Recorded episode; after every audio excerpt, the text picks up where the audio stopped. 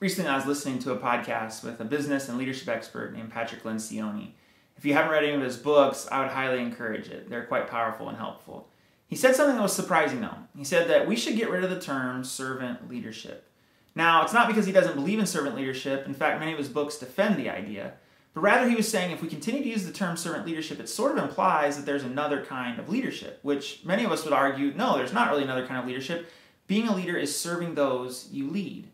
And again, he's not trying to get rid of the term so much as he's trying to make a point. That I think that point sort of rises up something inside of us that if at any point we get new power and authority, or if at any point we realize that we have more power than someone else, that if at any point we realize that we have opportunities and privileges that others don't, how do we respond in those moments? What do we actually do? Because for all of us, the natural inclination is to use our power and authority for ourselves, right? Whether you're in a leadership position, management, or you're in an entry level position.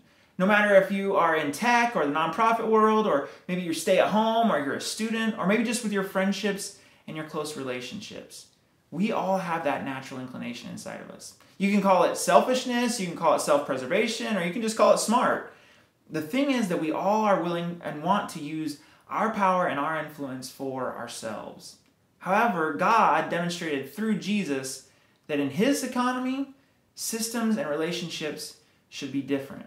So, part of what we're going to spend our time doing today is answering some questions. Answering the question what do you do when you gain power, authority, and status? How do you treat people when you have more power and influence than someone else? How do you treat people when you have any sort of advantage? Maybe it's just you're having a better day than someone else. What do you do when it dawns on you you have position, you have privilege, and you have opportunity? And how can we sort of transition our natural response to a response that is much better? We started this series to talk about the transition to reopen during COVID 19 and our transition in our country from racism and discrimination. And um, if you missed any of the messages in this series, including last week's message from Sophie, we encourage you to go to our website or head to our YouTube channel to watch that. But last week, Sophie shared with us some words from Jesus that challenged us to move from comfort to discomfort. Now, in doing justice or reconciliation work of any kind, those of us in power, those of us with influence, those of us with resources are going to have to move from comfort to discomfort, which is sort of the exact opposite of the progression of which most of us have tried to spend our lives working towards. We want to work towards comfort.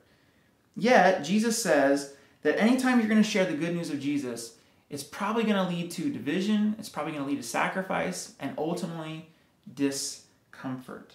So we're going to continue the movement towards discomfort today. We're going to look at an instance during the last week of Jesus' life, and Jesus has sort of been preparing his disciples for this moment, for these moments that are going to happen. Um, basically, everything, circumstance, situation, um, experience, everything that he's been teaching is sort of culminating to this moment and these moments following this. And like any good teacher, um, he's continuing to try to make sure that they understand before the big test comes. And like any good parent, trying to make sure that their 17 or 18 year old child knows who they are and how they should treat other people when they get out on their own. And Jesus is using every last moment that we that he has with his disciples to help make sure that they understand who they are and how they should treat other people. And so we find Jesus and his 12 disciples at the dinner table.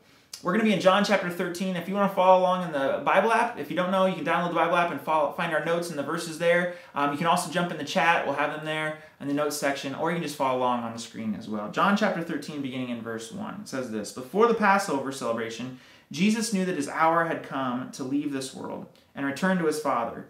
He had loved his disciples during his ministry on earth, and now he loved them to the very end.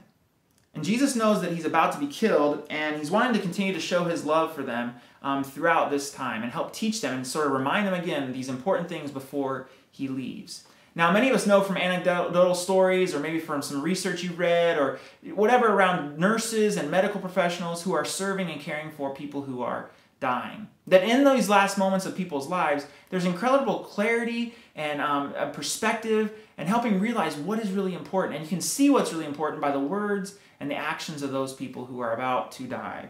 And so Jesus' disciples should really sort of be paying attention because they see Jesus and they, they sort of know, but they don't really know, that Jesus is going to be dying soon. At the very least, we should be paying attention to what Jesus says and does right before he dies because it's going to show us what is really important. So, verse 2 It was time for supper, and the devil had already been prompting Judas, um, son, of, son of Simon Iscariot, to betray Jesus. And if you don't know, Judas is going to betray Jesus in a few hours. And um, Jesus sort of knows that this is happening. He sort of knows that this sort of evil is sort of going around. And yet, verse 3 Jesus knew that the Father had given him authority over everything, and that he had come from God and would return to God. And there's something significant about this moment where Jesus realizes in some special way, he knows or he senses that he has been given authority over everything. And this is an incredibly important moment. And just like most of us, we watch people from afar, maybe when they, they get new positions of power or they get some new money or, or they, they get some sort of new status. And we sort of watch how are they going to respond right after they get that? Because that will sort of be an indicator of the person that they actually are. And Jesus gets this moment where he realizes that he has all power and authority, and it's this incredible moment that really can't be overstated or overemphasized because of what we know in this moment and what's going to happen next. It's just an incredible moment. But also, I think this can't be overstated because what if this was you? What if this happened to you and all of a sudden all power and authority was placed in your hands? What would you do in that moment? And I think the thing for most of us is we would use that for ourselves. And Jesus also realized and knew that this guy was going to deny him. This guy was going to betray him. And the rest of the 10, they were going to abandon him in a few short hours. And so Jesus like sort of realizes again in some special unique way that he also has been given power and authority over everything. And the very next thing that he does is this in verse 4. So he got up from the table, took off his robe, wrapped a towel around his waist, and poured water into a basin. Basically, at the high point of Jesus' power, Jesus takes off the garment of clothing that would show his teaching authority. And then he puts on another garment that would represent or symbolize being a lowly servant. Continue on verse 5. Then he began to wash the disciples' feet, drying them with a towel he had around his waist. And Jesus is given a power and authority over everything. And the next thing that he does is wash the disciples' feet for most of us, this doesn't even make any sense because there are so many other things we would do first if we realized we had authority over everything. And most of it revolves around money and stuff, right? And once we took care of ourselves and enough money and stuff, we might start to think about other people and taking care of some of their problems and healing them or whatever the case might be, right? But Jesus demonstrates a powerful, important point that he's going to elaborate on in a bit. We are given power to help the powerless. We are to use our status for those who don't have any status. We are to use our privilege for those who don't have any privilege. And we are to use our ability to stand for those who can't stand. And we're to use our ability to speak for those who can't speak. That the power and authority that we're given isn't for us, but for others. And we're tempted to put a just in there, right? The power and authority we're given isn't just for us, but for others. But let me ask you a question does Jesus use any of his power and authority for himself? And I think it'll be hard for you to come up with any instance where he actually does that. And the story of feet washing sort of challenges the way that um, relationships typically played out in the first century. Students served the teacher, uh, servants served the master, um, followers served the leader. That was just sort of the way things went. A servant would wash the dinner party's feet, but uh, uh, the guest of honor would not wash the servant's feet. That's just not the way it would go. That power and authority were things to be used for your advantage. And if you didn't, someone else would use their power and authority to take advantage of you or maybe just to take you out. but in the 21st century, we see celebrities and athletes and, and business leaders.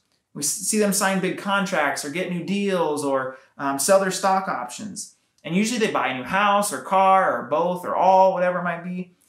And many of us think, well, I don't have that level of power and authority, so this doesn't apply to me. However, I think Jesus would challenge us to say that any level of power and authority that you have is important in how you use it.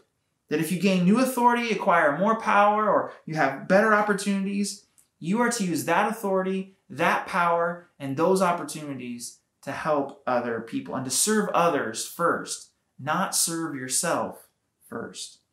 And again, this is kind of interesting given the audience that Jesus is speaking to because he's speaking to the 12 disciples. And at this point, they're probably loving life because they're sort of like mini rock stars and celebrities because of their association and connection with Jesus. And Jesus sort of exemplifies for them how they are to act when, and use their power and status for other people, not for themselves. And Jesus basically says, like, you're going to go and preach the gospel, you're going to probably heal some people.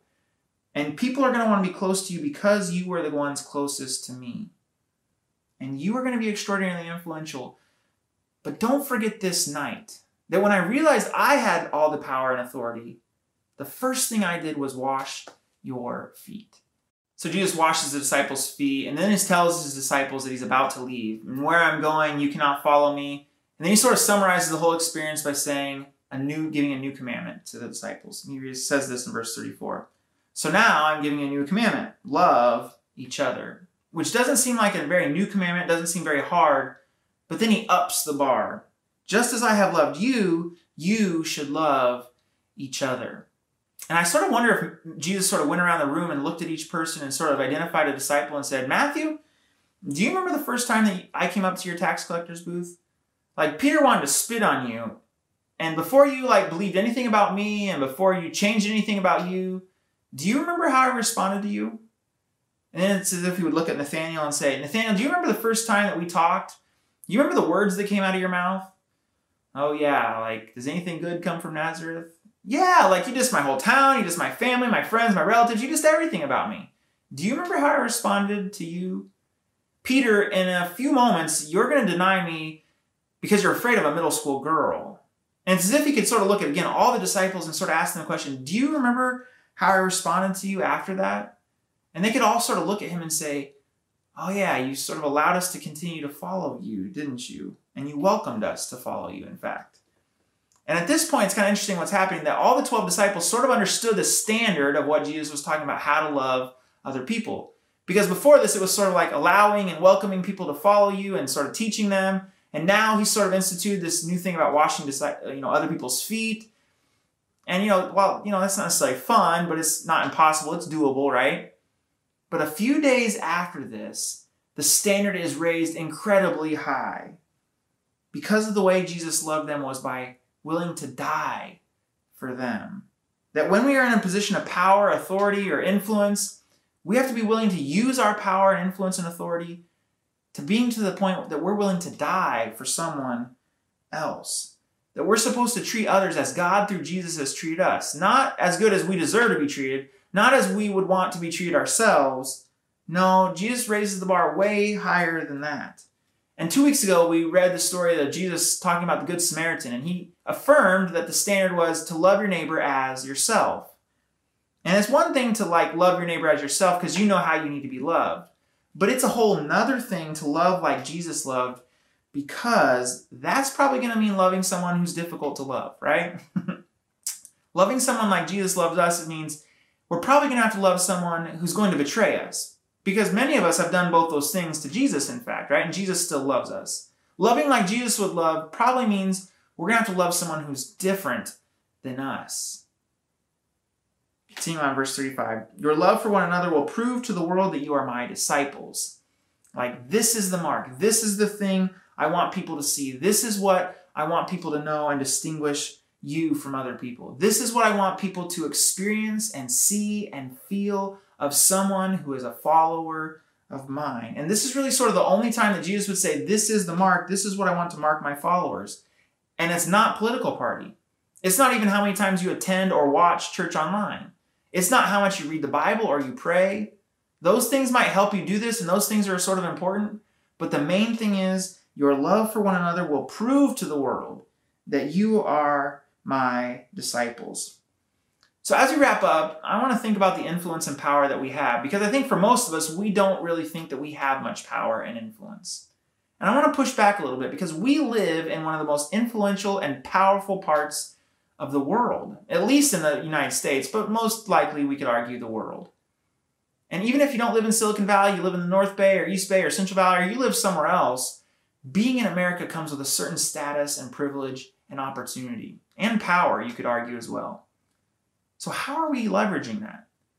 Because most of the time, I think that we think about our power and our influence and our authority and whatever that might be, and we really only think about it in terms of how it can benefit us. What if we, every time we thought about influence and power, we only thought about it in terms of how can we use it to leverage and help other people instead? That when it comes to our wealth, which again, uh, no matter your status and your income bracket, you have status and income compared to the other parts of the world. But even to just say that, what if we thought about our wealth, our money, whatever's in our bank account, every time it goes up, every time we gain some influence, every time we gain some money, every time somebody gives us something, what if we thought about first how we could use that to love other people? What about when it comes to um, the various different people groups that we're going to come in contact with, specifically in the Bay Area and in Silicon Valley, but really anywhere?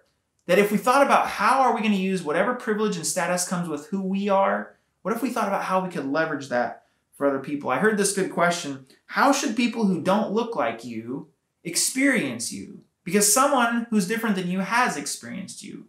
What do you think they experienced? When it comes to the gospel, sharing the good news of Jesus, in, in the Silicon Valley and Bay Area, we don't typically think we have a lot of power and opportunity and influence to share the good news of Jesus with people because not too many people even look up to Jesus or look to Jesus as a leader. But what if we used every opportunity, every resource we had to share the good news of Jesus, that Jesus loves everyone? What if we took advantage of every opportunity to do that?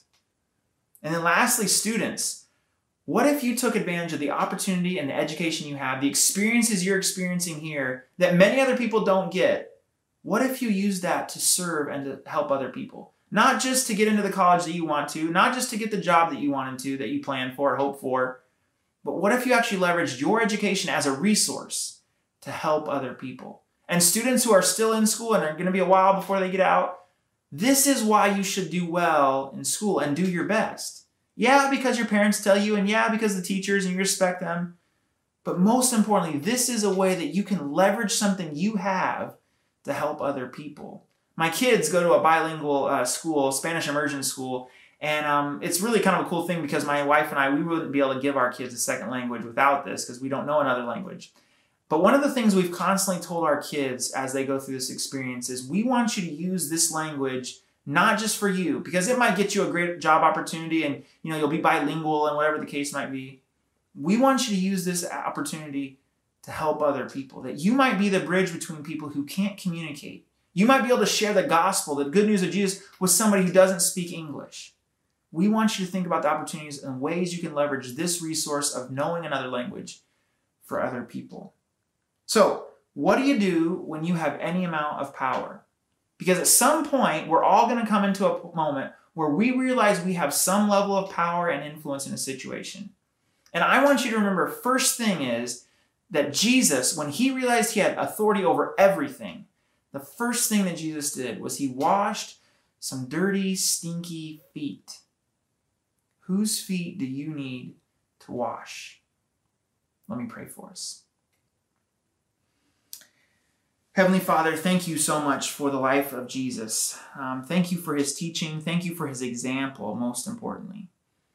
That he, when he came into power and he realized he had power in some unique, special way, the first thing that he did, he demonstrated for us what we should do first. Anytime we come into power, anytime we come into money, anytime we come into any sort of opportunity, we should look for ways to leverage it for others and to serve other people.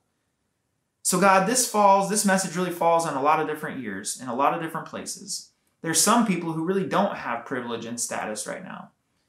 And maybe for those people, would you help remind them that there are a group of people, there are Christians around the world who want to live this out and want to use their privilege and status for them? For the rest of us who do have some sort of privilege, some sort of status, some sort of opportunity and power, God, would you please give us the wisdom to know what to do with this? Would you please give us the eyes to see the areas that we have power and influence and opportunity? And then, God, would you please give us the courage to actually go and use it for other people? That you'd give us the moment of pause, even to, to pause to think about the ways that we could help other people. That we wouldn't just jump to using it for ourselves. That you would change our natural response to be a response of looking out for other people. That you would help us to pause and remember the stinky, dirty feet that Jesus would wash right after he realized he had authority over everything. God, would you please do that same thing in our hearts? It's in Jesus' name we pray. Amen.